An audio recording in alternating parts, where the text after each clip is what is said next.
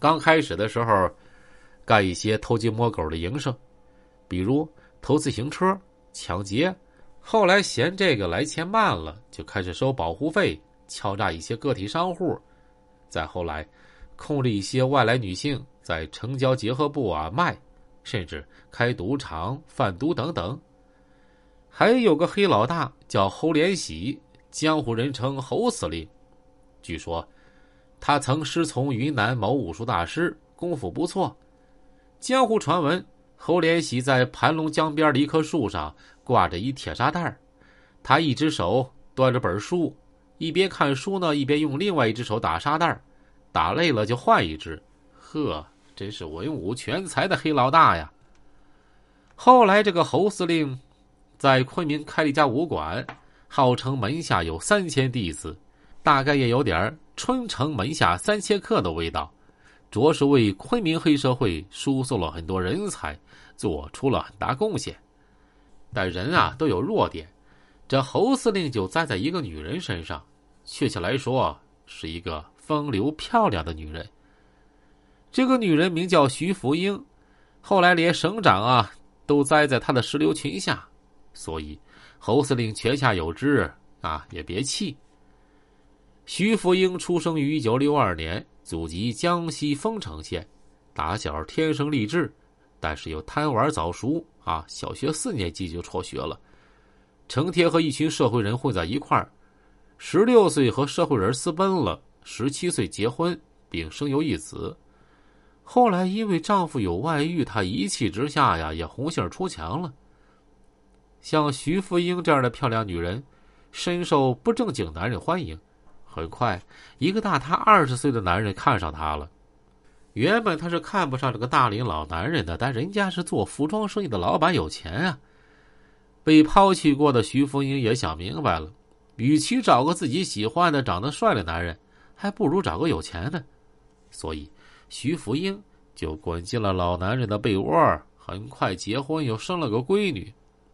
丈夫没事儿，就带她去舞厅，觉得自己一把年纪带着一个年轻漂亮的女人吧，倍儿有面儿。结果在舞厅呢，经常有人为了徐福英大打出手。徐福英呢，却很享受这种被人喜欢的感觉。后来她和丈夫接的一个外商客户，很快就把腰缠万贯的外商迷得五迷三道的。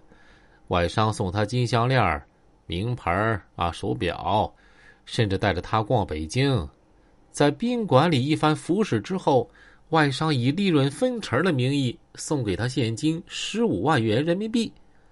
在九十年代初，这可是一笔巨款啊。鉴于自己还不到三十岁，而且丈夫已经年近五十了啊，力有不逮，徐福英开始着手寻一条后路。于是就在昆明景兴街开了一家丽人园餐厅。徐福英经常搁饭店门口招揽顾客，有一次招揽了一个黑社会大哥杨九明。此时的徐福英已经是久经情场了，几个媚眼儿，那些不正经的男人就像哈巴狗似的爬到她的石榴裙下，摇起尾巴。像这样不正经的男人多出自黑社会，而昆明黑社会实在太多了，所以丽人园生意特别火爆。丽人园在昆明就成了武侠小说中龙门客栈般的存在。由于经常有一些喝多了的黑社会大哥对徐福英动手动脚，所以他主动和杨九明好上了，想让杨九明罩着他。后来侯司令的小弟酒足饭饱之后，想睡徐福英，被杨九明揍了一顿。所以小弟就找来侯司令做主。杨九明得知打的人是侯司令小弟，就主动请侯司令吃饭啊，赔罪谈不上，但是想以此化解恩怨。结果呢，侯司令一见徐福英就误了终身啊，当即搁饭桌上表示啊，以后甭管谁来你这闹事儿，你叫人来找我。一九五五年，侯司令和杨九明争风吃醋，互相猜忌。杨九明先下手为强，派人埋伏在景新街，把侯司令双腿打断，后来就死了。一九九六年，杨九明及其手下被公安机关抓获。哎呀，真是红颜祸水呀！但是杨炯明和侯司令两个大老粗呢，可能到死都不知道，他们是鹤蚌相争，一位渔翁得利了。这个渔翁是谁呀？他就是时任云南省省委副书记的李家庭。其实早在一九九五年十月二号，徐福英就认识了李家庭，这俩人就像吸铁石的正负极，一见面就被吸入了，很快呀、啊、就确认眼神了。